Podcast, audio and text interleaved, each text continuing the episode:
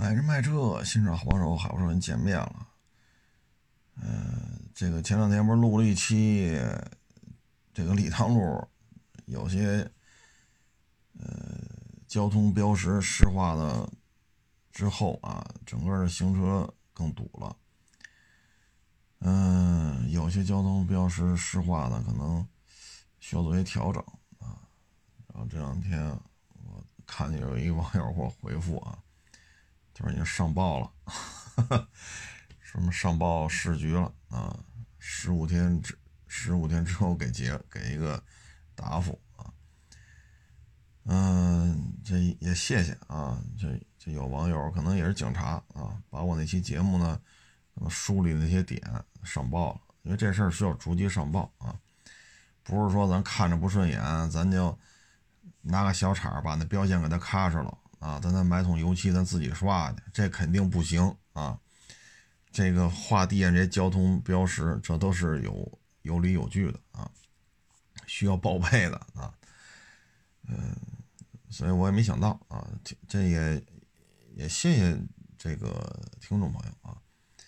如果这些交通标识呢能够得到一些更加适应现状的这种石化啊，那可能对于礼堂路周围这得有大几十万人吧住在这儿啊，包括六日有大量的人从城里边出来顺着礼堂路，要么去奥森，要么往前礼堂路开到头再一拐再一绕去水上城啊。可能对这些大几十万人的日常出行吧，能够带来一些便利啊，在合法合规的前提下带一些便利，我觉得我录这期节目也值了啊。毕竟也算是给咱们这些老百姓，包括我自己嘛，咱们都是老百姓，都是天天上班的时候，也能够带来一些实实在在的点滴的变化。反正这条路啊，你要扩宽啊，不现实了啊。反正走过那儿都知道，两边就是小区啊，地铁站啊。然后你说你怎么扩宽？人家买了楼了，你把这楼拆了，你拆不起现在。而且你这一扩宽，你不是拆一栋啊，对吧？你奥森那儿你怎么拆？奥林匹克森林公园，那你要拆它，你就得砍树去。你在北京来讲砍树太麻烦了啊，而且那是奥森啊，那是08年奥运会的时候配套的啊，所以拓宽礼堂路可能性几乎没有啊，那只能是加强管理，多装探头啊，道路的这种标识石化呢，更适应这种社会的发展啊，也只有这个方法了，没办法。所以这个你看今天呢，我呢因为我看见网友给我回复之后吧，我一想我老走里边这两条线，我今天我不行走辅路吧，就是礼堂路啊，它有一段啊是中间不是两条线嘛，两条车道嘛，然后你右手边呢是一个算是站台吧，公交车的站台，然后那边还有一条车道，然后铁栅边上拉的是自行车道。我就顺着这个走了，我说体验一把吧，在这儿开了这么多年了，还没走过这儿。结果走这辅路吧，我发现什么问题呢？就是第一，这路啊是忒不平了啊，那限速不是70吗？开到40，这车就颠了，这路真是不平啊。再一个呢，差点撞上，今天走辅路差点撞上啊，怎么回事呢？你看它不是有那个横向的路口吗？到横向路口的时候呢，我一看呢，这个没有从主路这两条车道往里并的，右边小区也没有出来的，我呢就加速通过这个路口，因为看两边没车嘛，结果呢我往对面开的时候呢，两边灯光一变换，我差点撞一骑自行车的。各位一听，你不是在机动车道里开吗？你左边是水泥台那个隔离墩，右边铁栅了，铁栅那边是自行车道，你跑哪儿开去了？我确实是在铁栅了和水泥墩之间的这个机动车道开，但是这自行车的逆行啊，然后呢对面这个车啊，这个灯一晃我没看见啊，差点撞上，我一脚急刹车啊，然后呢这个自行车就靠边了，然后错过去了，我刚一开起来碰击我又一脚刹车，为什么呀？他又来一个逆行的。哎呀，后来我摇下玻璃了，是一女的，我就摇下玻璃了啊，因为特别窄嘛，她一只脚她就踩在那水泥堆上，另外这只脚蹬着脚蹬子，我就摇下窗户来了，我说大姐您逆行您觉得危险吗？然后骑车那大姐跟我说了俩字儿，傻逼。我操！我说得了，我也别跟你废话了啊，我也甭废话了，您愿意逆行逆行吧，反正这回我看见你了啊，有看不见你的时候，就是咱们之前聊那个啊交通事故的各种纠纷啊，这个我是第一次走啊，真是第一，这路是真不好，里边那条车道好歹就是井盖多点。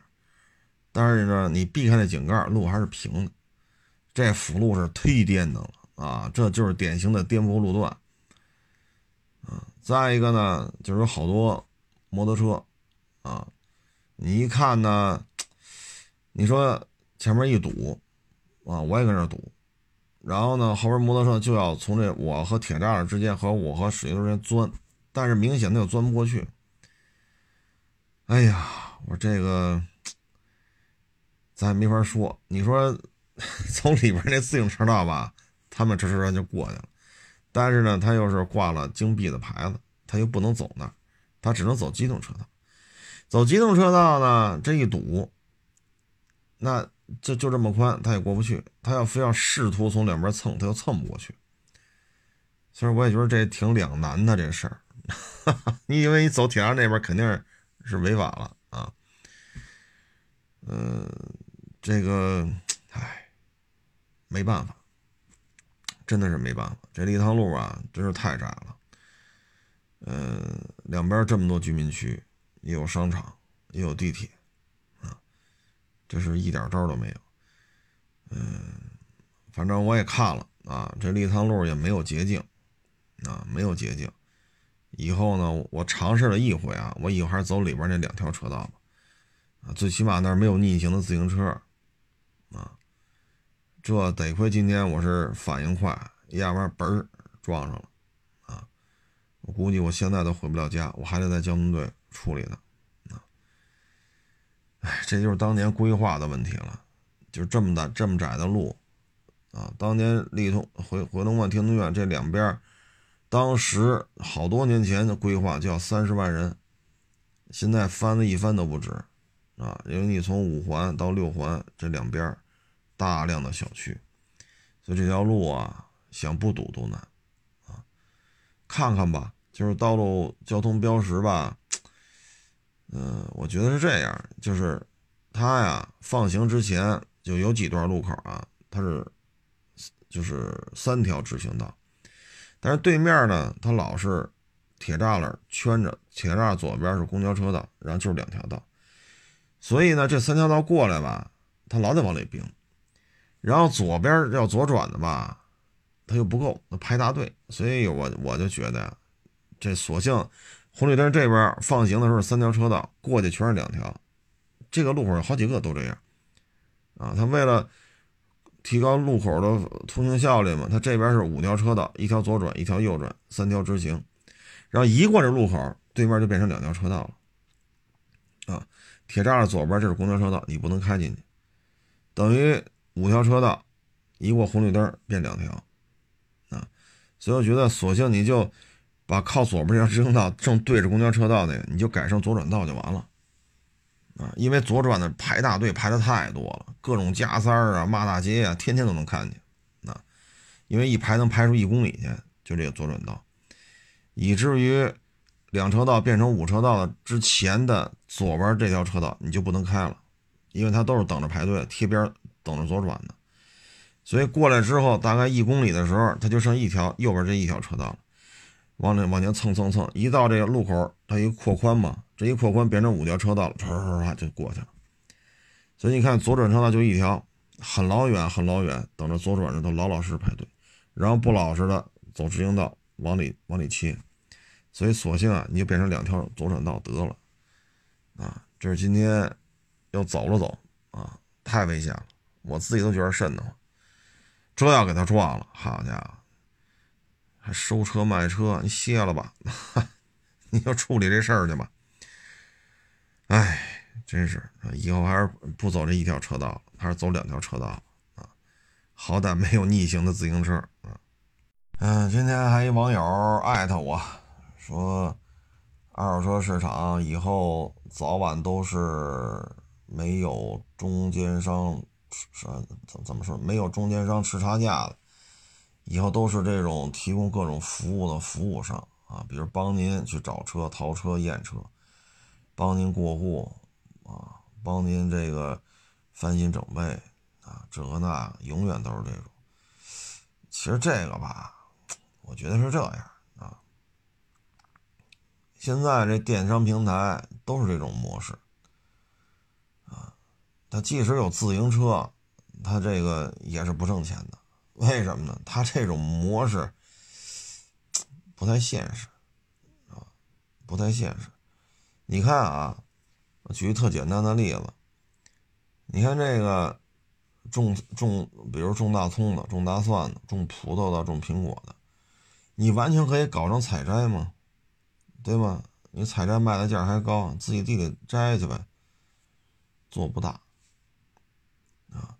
占据蔬菜也好、瓜果梨桃也好，这种水果蔬菜类的交易额的绝对主力啊，它还是有。中间商去地里边去大棚啊去收瓜果梨桃啊各种蔬菜，然后以一个低的价格收进来，刨去物流的费用，再去比如拉到新发地再批，然后呢二级呢有的是直接卖给超市了，有的是卖给饭馆了，有的是卖给其他的小一点的蔬菜水果的经销商啊，然后也有卖给单位大食堂什么的。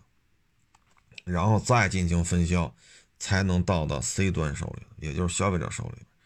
所以这边过好几道手啊。所以你说这种啊，我觉得拾遗补缺是可以的，但纯粹是由我们这些二道贩子，我们出钱把这车收过来摆在这儿，然后等着您来喜欢哪个您就来买，你没瞧上你也不用来，咱也不勉强，只有这样。啊，你不这样的话，这是不可能的。啊，你看为什么电商平台做这个做不下去呢？你呢，纯粹说这车就在人车主手里头，人愿意开，不愿意开不开。那你今天检查的车况，下礼拜有人来看，你能代表下礼拜和你上礼拜看的这车况一样吗？你上礼拜一你来检查的，那它可能是原车漆。那你下礼拜一再来，这车不见得是原车漆了，您说是吗？对吧？所以你每次来，每次都得检查。还有一个，这车你说抛光打蜡，干干净净的，你天天这么开，你这车，尤其这2天啊，今天还好点，就昨天前天下雪，就是车况，一个是事故原车漆这那，再一个就是车，它不可能那么干净。第三，车主的时间是有限的啊！你说我上午10点我就要看，我下午3点看，我晚上4点、5点、6点、7点、8点我要看。人车主不见得有这功夫，人家上班，人家接孩子，人家回家睡觉去。所以这个就是说，整个市场啊，全是提供服务的人，没有人出钱把这车买下来。这个够呛啊，因为二手车这个行业啊，它最核心的点就是有人把车收过来，然后才有各种产业链啊，比如说您是喷漆的啊，他是这卖轮胎的，那是配钥匙的啊，这是修玻璃的啊，那个负责过户的啊，这个负责物流的你只有这些，你才能把这些事儿都给解决啊。那车都没来这市场里边，您这些产业链上哪儿弄去？没法跟你合作。你说去石景山那配药的去一趟，然后来通县那还一个，你再去那人接不了你这活。人从亚市开到石景山40多公里，然后再去通县，好家伙，这距离更远了。再从通县再回到亚市，甭干了，这一天不够搭功夫了。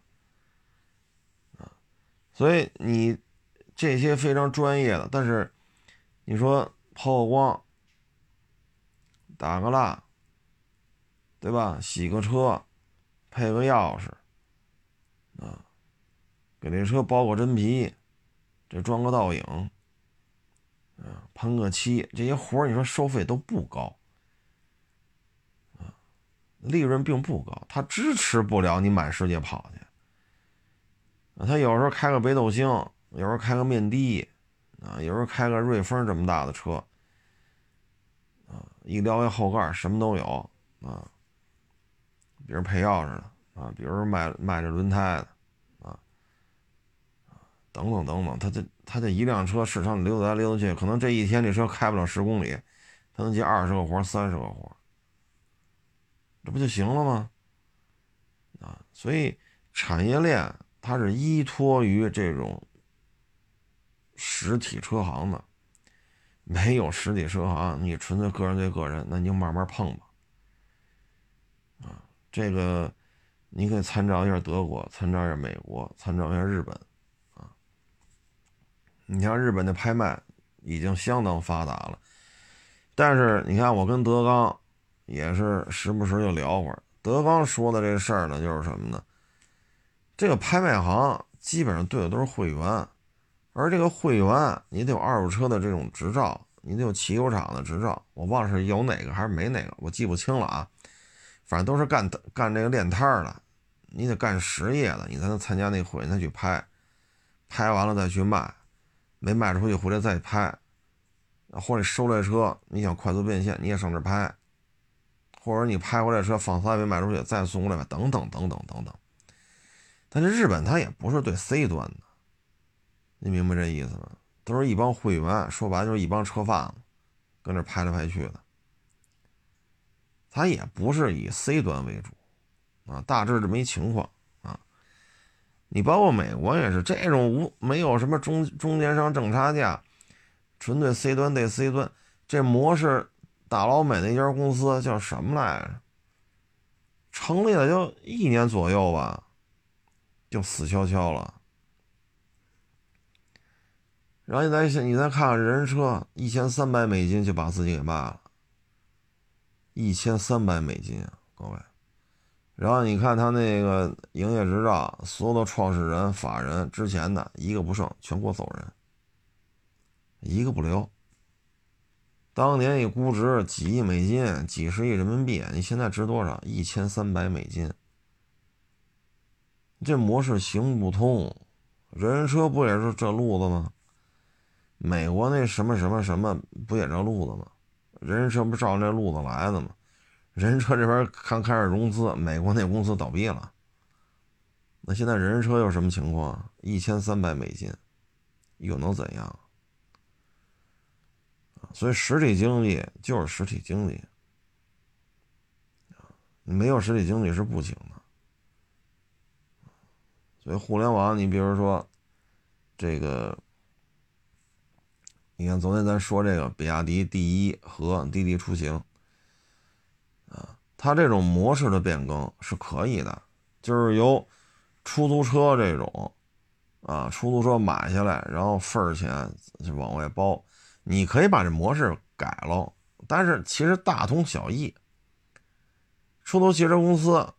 跟主机厂订车，然后每个月3500也好，4500也好，按这份儿钱再把车啊给这个的哥，然后的哥出去跑去啊，双方的责权利是什么？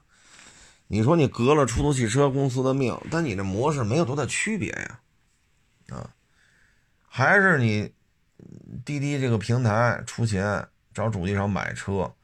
买完车你虽然收的不是份钱，你还是每公里2块钱去收钱，这不也是变相的一个你肯定，我跟你说，你滴滴跟滴滴司机之间肯定有合约的，你不可能说啊一个月你跑100公里吧，跑10公里，绝不可能的，1公里2块钱，你放心，它肯定有保底的营运里程数了。你明白这意思吗？你不可能说啊1公里2块那也行啊，反正我也没有北京牌，对吧？我也摇不上号，我还得开车，干脆我上你这干这得了，是不是？我上班假如说20公里往返40公里，我一天掏80块钱，这不挺好吗？对吧？我租一车多少钱呀？我上22天班，一天80，我一月1600-1700吧。啊，加点电费，我一月2000块钱够了。我养一台汽油车，一个月2000块钱，或者1800-1900，养一台汽油车是不是差不多也得这钱呢？每天40公里。那我开你的车，我还不用限行呢，因为纯电车在北京没有限行，对吧？我40公里往返40公里，哎，我弄这么一车多好。一天上22天班，加上充电钱不到2000，多合适！我也不用摇边了，我落一车，对吧？我这多合适啊！我养台汽油车是不是一月也得1000大几啊？那车钱是不是自己掏啊？还得买一车去吧？我又没标。您放心，你想多了，滴滴肯定给你卡住了，一天运营里程不能低于多少。您说你上下班好40公里，然后车往这一扔，你歇着了，不能够。所以呢，它的本质，你说互联网革了谁的命？滴滴这种模式，它跟传统出租汽车公司没有太大区别，对吧？您要是滴滴老板，您允许这种事儿干吗？好嘛，这北京没有标又想买车的人多了，那你一天跑20公里，一天跑30公里。一天跑40公里，您这么干，那滴滴不赔死了啊！所以隔来隔去，有些东西隔不了啊，隔不了。你包括这饿了么，你解决的是消费者到店里吃和消费者在家里也能吃，你只是解决了这一个距离的问题，你并不能说隔了饭馆的命。当你抽点返佣太高的时候，比如说100块钱。你这个外卖平台，你抽的点到一定程度的时候，饭馆就不跟你合作了，是不是这道理？他也没说隔了饭馆，行了，饭馆都关了吧，有我饿了么就行。饿了么本身自己不做饭，他不养厨子，对吧？他只是解决了一个消费习惯当中的某一个环节啊。所以说二手车没有中间商挣差价，将来1-2年之后就这样。那你怎么不看看上个月那人人车是$1300的事儿啊？你包括其他的瓜子儿、优信啊，这又怎么样啊？你包括当年的车一拍啊，包括那个什么车质保啊，还什么来我都想不起来了。你这些。都是互联网模式，你看现在这个状态又怎么样啊？真正说在今年这么跌宕起伏的经济大背景，这么跌宕起伏的车市当中，还能维持了，还就别指着大富大贵了，就还能维持，不还是这些小店吗？单干户、夫妻店。因为二手车呀，它是一非标啊，所以你就想提供服务，你要面对的也是各种各样的啊。有些时候就想当然了啊，我去打个广告啊，拍个抖音，拍个快手，发个微博啊，电视台我也露个面啊，电台我也说两嗓子，人就找我了。然后呢，我这卖车的都找我，买车的也都找我，哎，这么着我就对接。车况我也不验了，每辆车都让第三方来查了，然后外包过户的，外包抛光打蜡的，这个那不就完了吗？ very easy。说白了，你不就是想空手道吗？但是可行吗？这个，对吧？可行吗？你像，再举个例子啊，就二手车有做寄售的啊，但是北京这种牌照现状啊，做寄售不是那么现实。当然有那个卖不着急，放2月再过户都行，这样客户我们也喜欢。这不1年也碰不上一个吗？一来就是齁着急的，赶紧给我过户，我那边买了车了，或者说我给你置换，我这家里不能没有车，我把车搁这，那时候我得开走，这那赶紧的。所以做寄售这种模式你就明白了啊。为什么做寄售这玩意儿也挺累的呢？那有人说那累什么呀？不就提供一个地，把车放在这块地上，你就吹呗，玩命吹，吹出来不就完？各位，这车是谁的？我吹，我在这身上花钱不花钱啊？抛光打蜡这钱谁出啊？脏了吧唧的往那一摆，卖得出去吗？你那车真是刮了蹭的不喷漆，谁要啊？对吗？您这车好家伙，您这底下滴着摊了，你不修怎么弄啊？滴着摊来滴着摊走，那这钱谁出啊？今儿你说放这儿了，明儿你说家里有事开走了，后天你又放大，你拿我这当停车场了。所以寄售这种东西啊，也有它的很多的问题啊，很多的问题。原来市场这个现在可能没有了，原来市场有这个租一门脸收不着车怎么办？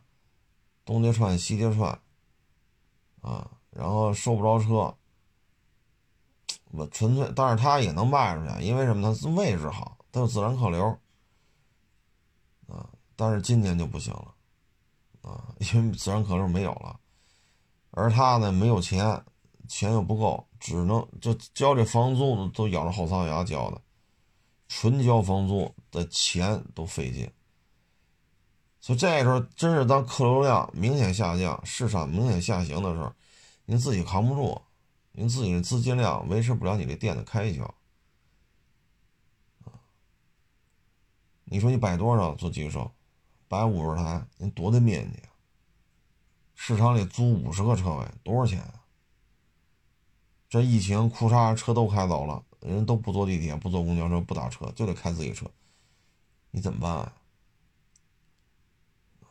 所以就是其实说白了吧，老是想着以一个接近于或者说成本极其低微啊，就是轻资产这种做，我觉得这难度太大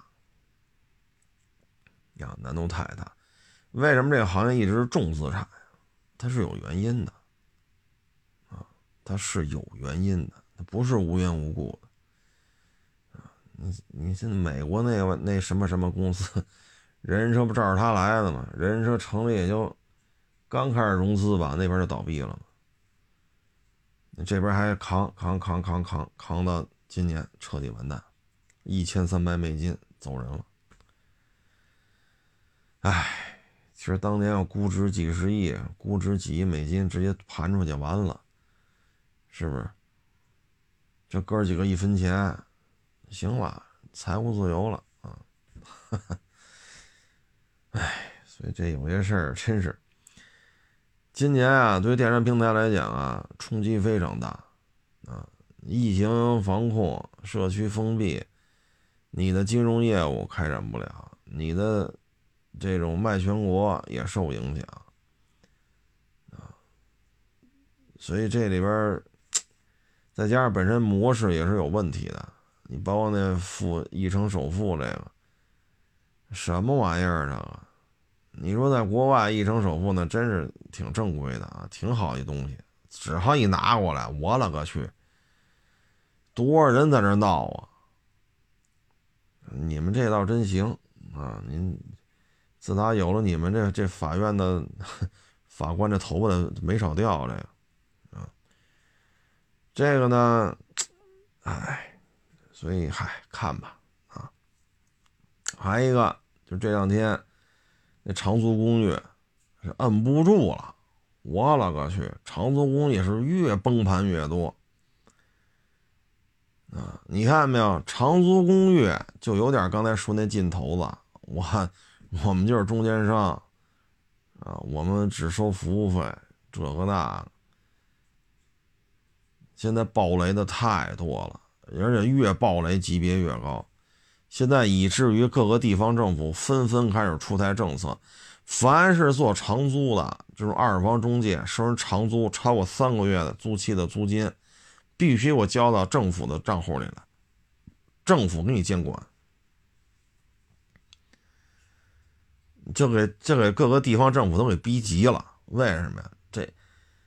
这弄一堆人无家可归，好家伙，这上访吧、聚众、游行吧，这个那个，一大堆人睡到马路上，这哪个地方政府也受不了这个，对吧？房东不干，一分钱没拿着。啊，租客不干，我1年的钱都交了。你看没有，他那个跟这个就特像。我就这么跟您说啊，一个租房子他都要玩金融产品，我真是服了这帮人了。你比如说啊，我租这房子啊，我可能这个我只能负担起2000的，都是一居室，那他有2000的，他有3000的，他有4000的，对吧？楼龄啊、面积啊、装修啊、位置啊、朝向啊、小区物业它都不一样，是不是这道理？您说您工体边上您租个一居啊，您说密云租个一居，这租金它能一样吗？对不对？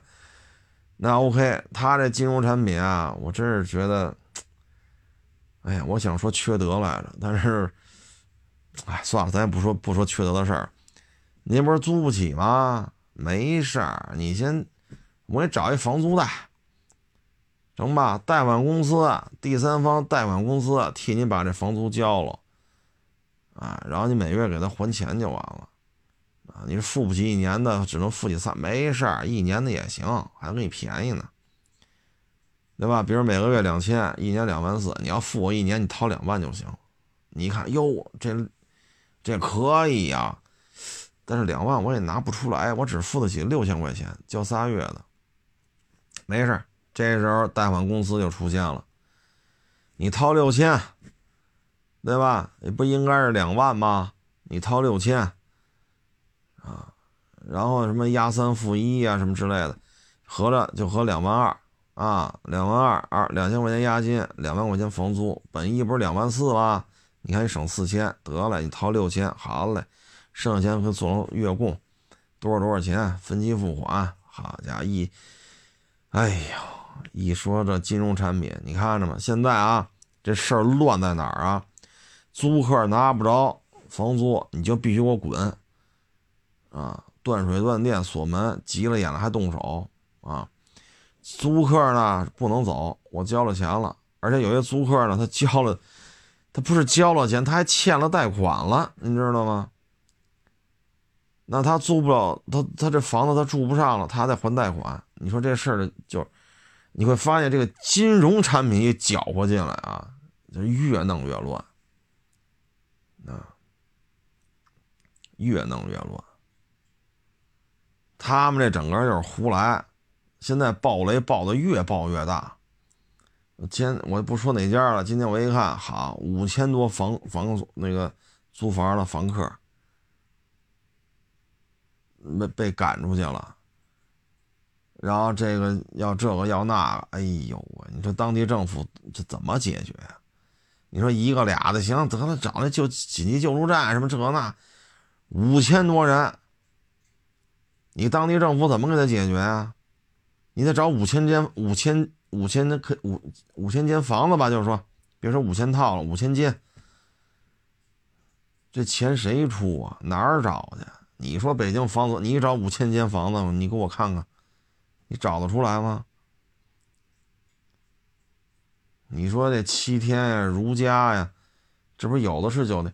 哪个7天如家，它一个酒店能有5000张床位啊？5000间客房没有，100来间就不算小了。所以这事儿越闹越大，就是一天到晚的老是我要革了谁的命，我要当老大，我要洗牌，洗来洗去又能怎么样啊？当然这个说这个二手车1-2年之后就全是中间商了，就没有这些说低收高卖的这些车贩子了。我觉得这真是够呛这个啊。反正也是提醒各位吧，啊，这什么东西一卷进去，金融产品这他妈全乱了套了，一成首付纠纷多了去了。啊，您自己上网搜搜啊，1成首付买二手车，1成首付买新车。你要是4S店，是丰田中国呀、宝马中国呀、福特中国，他们下面金融公司那行，那还靠谱点。他们这种是电商平台搞的，这出的事儿太多了。还有就刚才说那个。你说滴滴出行这么弄那么弄那么弄这么弄，最后怎么着了？最后不还是恢复到传统的出租汽车这种模式吗？他出钱找比亚迪买100万辆车，然后每公里2块钱，你一个月必须跑过多少公里？这不还是变相的一份钱吗？跑不过你交钱，别废话。这不还是变相的，有什么区别吗？可能你的车更干净更舒适啊！你手机 APP 玩得更溜，减少司机的这种空驶的这种时间和里程。你确实你跟传统的出租汽车公司有那么一点点不一样，那核心的东西有什么变化吗？是不是这道理？隔来隔去无非就出了这么一巨无霸呗。你原来说首汽、北汽、金银建，那无非就是地方性的，就只在北京混这些出租汽车公司。您这好，全国的，您能有更多的资源，是不是？您一张嘴100万辆车，其实你跟出租汽车公司你这区别有多大？你拿到牌照了，你拿到车了，然后你相当于放租子。出租汽车公司这些不也是一回事吗？那是份钱，是按公里收。有多大核心的区别吗？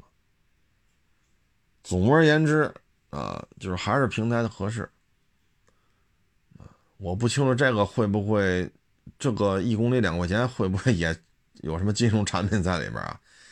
所以你看啊，现在这金融产品就有点像当年08年美国那金融危机引发的全球经济衰退，有点那劲头了。你包括什么买二手车1成首付，买新车1成首付，啊，包括刚才说这个长租公寓的问题，啊，最终你看吧，不出事儿了，还就那1-2家、2-3家，其他的这些要革了谁的命呢？一塌糊涂，啊，这个东西呢，它是这样，就是你看，咱就说这二手房，你需要大量的建店，虽然店面并不大。啊，50平、80平、100多平，啊，然后就分散在各个小区、各个街道。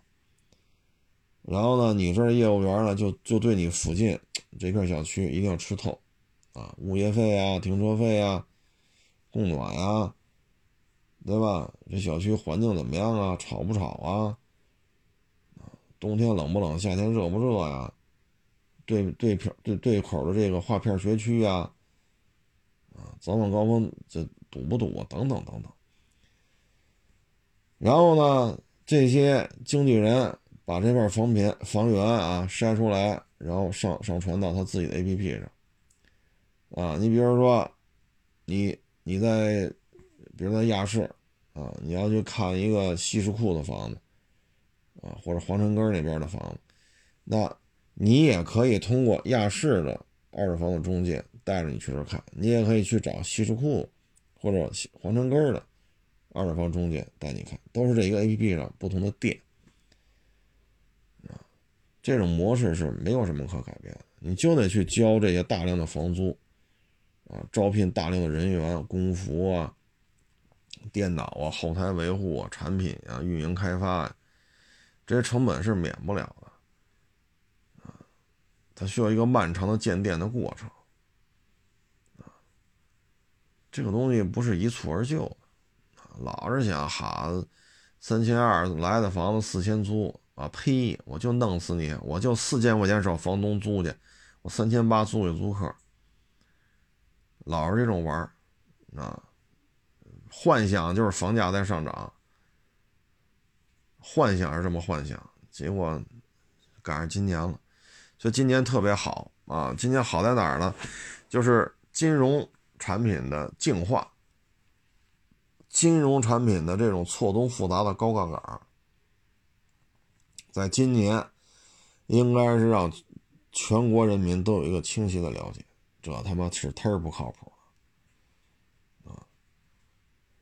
所以加上经济下行吧，啊，提前给大家上了一课，呵呵，我觉得这挺好的啊，少沾这点事儿。租个房子还要办个金融产品，我一下想起那个美国那个08年次贷危机了啊！所以你看最近对于这个马大爷旗下的这个金融产品啊，各种谈话啊，各种约见啊，老实了啊，这确实老实了。归了归齐吧，还是踏踏实实干点事儿吧，可能现在确实是不得烟抽啊！不，前两天上个月还跑我这儿聊来嘛，啊，眉飞色舞的。他那上个月找我那网友聊的也是这意思。我建了一平台，哎，想卖车子到这儿发，想买车上我这儿来，我提供一个，我找那地方检测来查来。对吧？你要做贷款，找金融公司来贷；你要过户，找那代办的办，不就完了吗？海阔老师，咱就办一平台，多好啊！然后找几个评估师上门拍照去，照片回来一传，车况如实上报，多好！哎呦我的天！哎，我说14年、15年时候，这些电商平台起价时不也这样吗？这2020年了，怎么又起回家呀？这，哎，所以有时候我觉得吧，您呐也别多那什么，您拿个10万块钱出来，您收几个车，是不是？您租俩车位、仨车位的，您收几个车？你用1个月的时间收俩仨的，把10万块钱花了啊，然后你把这车子给卖出去。你体验一下，好不好？你这，要不然你说，哎，有什么看着可乐呢？呵呵，这个事实的真相不是这个样子的啊！为什么你没干过？你拍片子也好，你创业也好，你设立一个什么模式的公司也好，你没干过，这是最核心的一个点。老是一拍脑门 ，international very good idea。你这个言行啊、思路啊、经营模式怎么看怎么不靠谱啊！这玩意儿反正就是这样。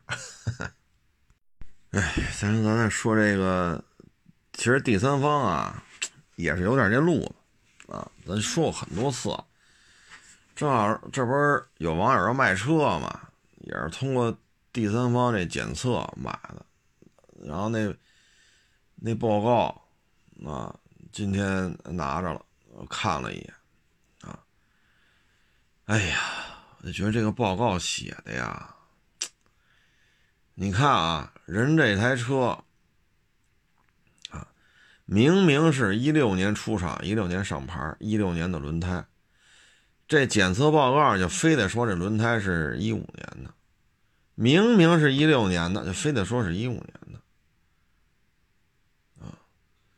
然后人明明是3块喷漆，那个保养记录里边都写得很清楚，到他这儿就非说1块，然后这一块和这三块位置还不一样啊！我也不知道你都怎么检查了啊！然后这份报告我今天仔细看了看，今天拿着手了嘛。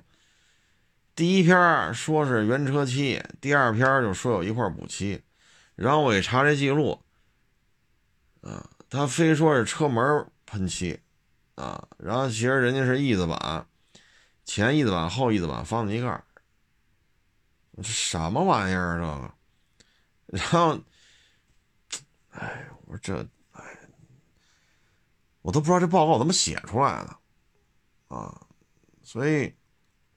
有时候我就觉着吧，啊，这个也是一种互联网思维方式的一种体现。买车担心什么呀？担心车况啊，那好办了，那太好办了。我就干找一帮评估师干，啊，我就认识，我就有的第三方检测，我有的我所了解的，这个就是一拍脑门。消费痛点在哪里，我的机会就在哪里，消费痛点在哪里，我就在哪里创业。他就没干过啊，然后就是找吧啊，他也没干过，面试评估师也不知道怎么面试，弄吧，反正他觉得行，这事就干了，然后就是各种出问题。你包括今天这个得一斤重吧，这检测报告写的是什么玩意儿？这都是这轮胎哪年的，这也搞不清楚是吗？16年生产，16年上牌，非说是14年的轮胎，看得我都有点犯迷糊了。我这是这台车的吗？看得我都有点犯迷瞪了，你知道吗？太急于求成了。然后一说我们检测30分钟，这个那这，我说这嘛，这小一斤重，哈家这一片一片一片的，我他妈把这些这么多纸一项一项电脑里给它填上，是不是也得半个小时？我说这但凡蹲那儿看看，也不能把16年的轮胎给写成14年的吧？但凡漆门一除，也不能说三块喷漆的非说一块儿。真是，我看这份报告啊，我这报告必须得留着了，这个啊，我这留报告什么？我不会去说这是哪家的，这您放心，咱不靠这个过日子。我这份报告为什么要留着？就是提醒我自己，讨哄的买卖不能干啊！再累，再怎么着了，大不了咱不干。累了，我不干，对吧？我不干不就停一天？停2天没办法，你这岁数到这儿确实累，那我就停1天不就完了吗？别袒护，卖了就给人家说清楚啊，就尽量避免这种这个那个啊，回家睡觉踏实。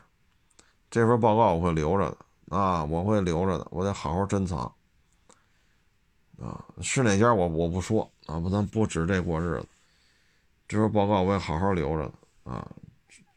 这么大腕儿，这报告你说就是提醒自己吧，啊，干到老学到老，啊，这没有捷径，啊，没有快钱，啊，这反正这报告今天我仔细看了看，也真是，哎呀，一度我认为这不是这辆车的，是不是拿错了？哎，这就是现状啊。这个反正最后还是提醒各位吧，年底了啊，这什么基金啊、理财什么还是慎重啊。基本上啊，我们可以看啊，凡是说保你7%、8%的，这基本都是很高的风险。就现在这个金融产品啊，能做到4个点、5个点，这已经是很优秀了。而且这个还是很优秀，就加这么一前缀，他有可能还做不到。所以承诺你8个点、10个点，你还是离他远点啊，崩盘的太多啊。包括你说，如果真缺钱啊，你最好是家里这个血缘关系的之间做一些资金的拆借，不要去找这些说，比如说我银行贷我贷不出来，那我就找一些什么小额贷啊，或者网上找一些金融公司，你这个很容易惹来大麻烦的啊。特别是你还不上就坏了，这利息之高能吓死你。当然了，这种案子呢，到一定案值了，你去报案，有可能也会被定性为诈骗啊。比如说你借10万，他要砍头息，可能到你手里就是8万，一个月之内还清。结果呢，你的一个月之内这8万你没还上，这一下就坏了啊！这后续的利息，哎呀！我给你举个例子吧，就有这种案子啊，说借了10万，砍头息2万，到手里就8万，1年之后这点欠款不是1个月吗？1个月没还上，哎，你再给你找一家金融公司，再把拆借出来钱还这第一家，然后再还不上第二家了吧，再从第三家借钱再还，1年，各位啊，你听清楚，就1年的时间，借了10万。就拿到8万，这是从第一天开始啊，然后约定30天还清，这是第一步。到1年之后，1600多万。卖房，卖完房还不够，没招了，只能报警，最后定性为诈骗。所以各位，这个您要真是拆借啊，您最好是家里有血缘关系的，好说好商好量。好商量，千万要谨慎。咱不是说不好啊，咱不是这意思，不是否定这个行业，但是这里边确实是鱼龙混杂啊。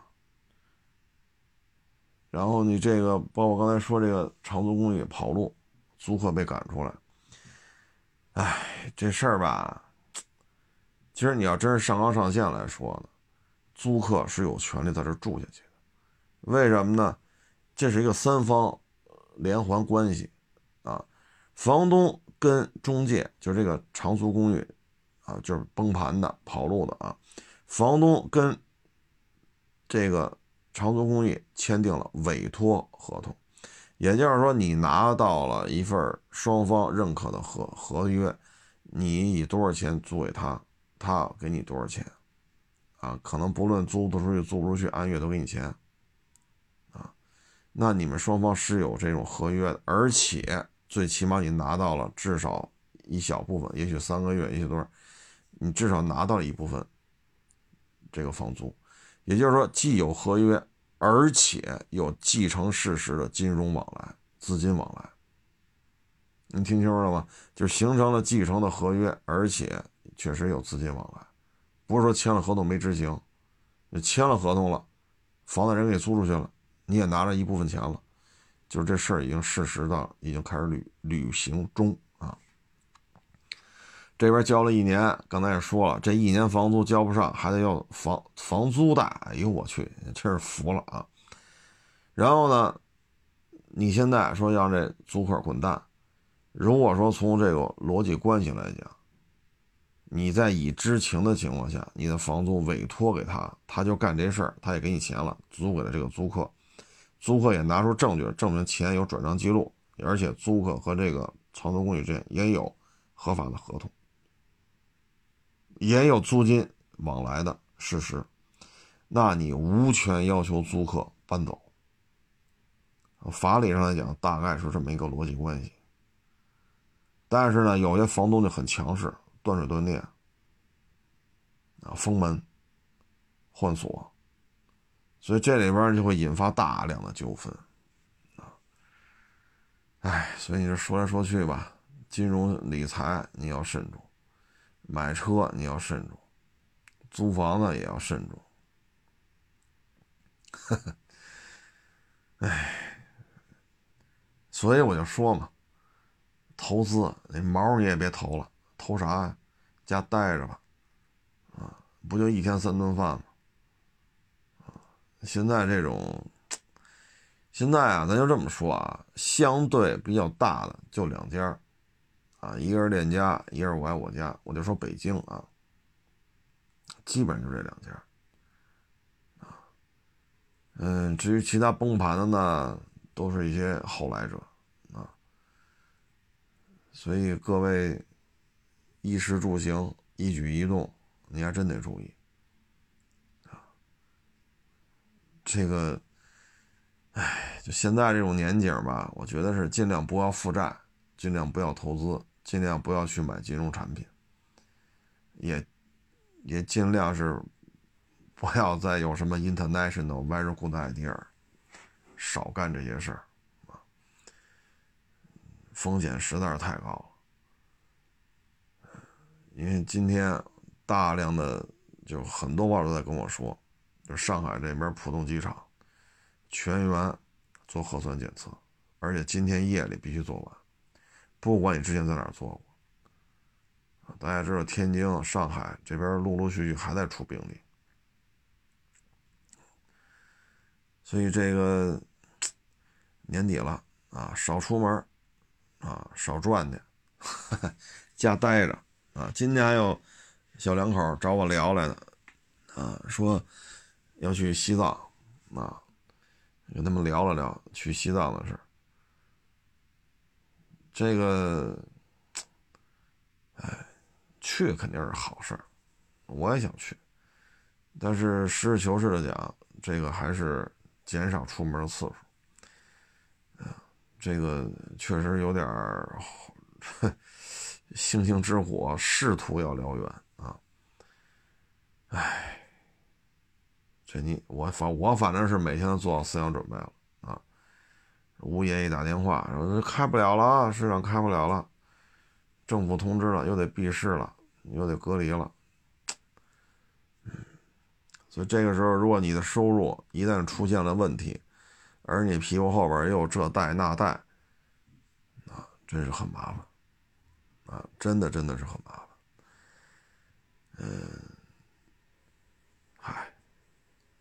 干好自己的事儿吧，啊，干好自己的事儿吧。你整不明白你就存个死期就完了。你包括这个买的一些。其他的一些什么，包括保险，各位呢还是分清楚啊。保险呢就是一个保障啊，什么不赔，免赔条款看清楚啊。医疗费用呢，把单据的这种授权的医院的层级搞清楚。买保险先看什么不赔，再看医疗相关的这些票据是几级医院出的就能报，啊，医保之外的能报，那就是一个补充呗。至于其他的还是慎重，啊，有些事情这种变数太多了，有些当年很大的保险公司现在也没了，啊，尤其是这种外资的。说撤就撤，你怎么弄？所以各位呢还是慎重啊，慎重。今年这种状态就是不投资，现金为王啊。大概就这么一情况吧。谢谢大家支持，谢谢大家捧场啊！关注我的新浪微博“海阔试车手”微账号“海阔试车”。